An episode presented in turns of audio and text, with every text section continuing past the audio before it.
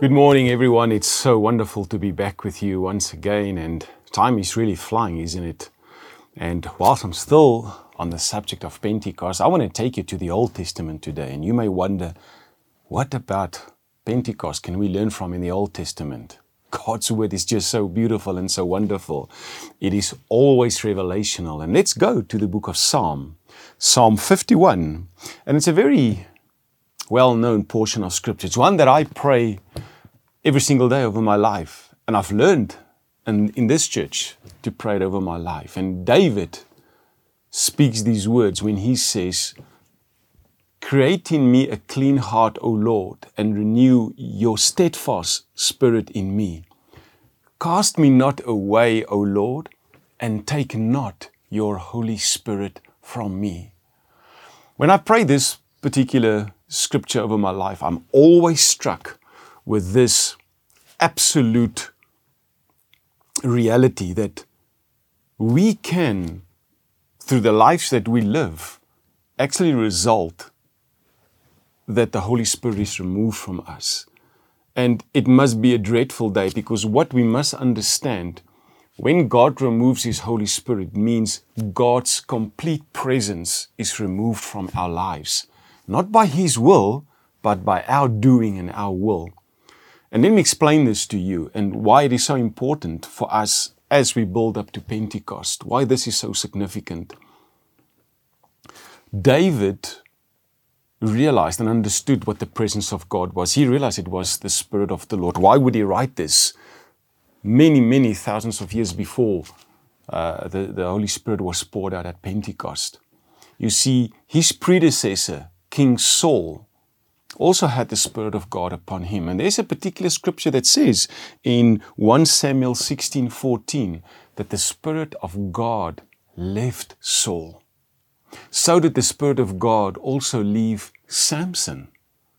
And you can only go and read what happened in the book of Judges. I think it's Judges 11. What happened with Samson, what happened with Saul. Saul's decay commenced from that moment that the Spirit of God left him. It was because of his doing his disobedience, when Samuel came to him and asked Saul, What is this that I'm hearing? After he was instructed to kill the Amalekites and the Amalekite kings and take nothing for them, Saul said these words I have sinned, I have feared man.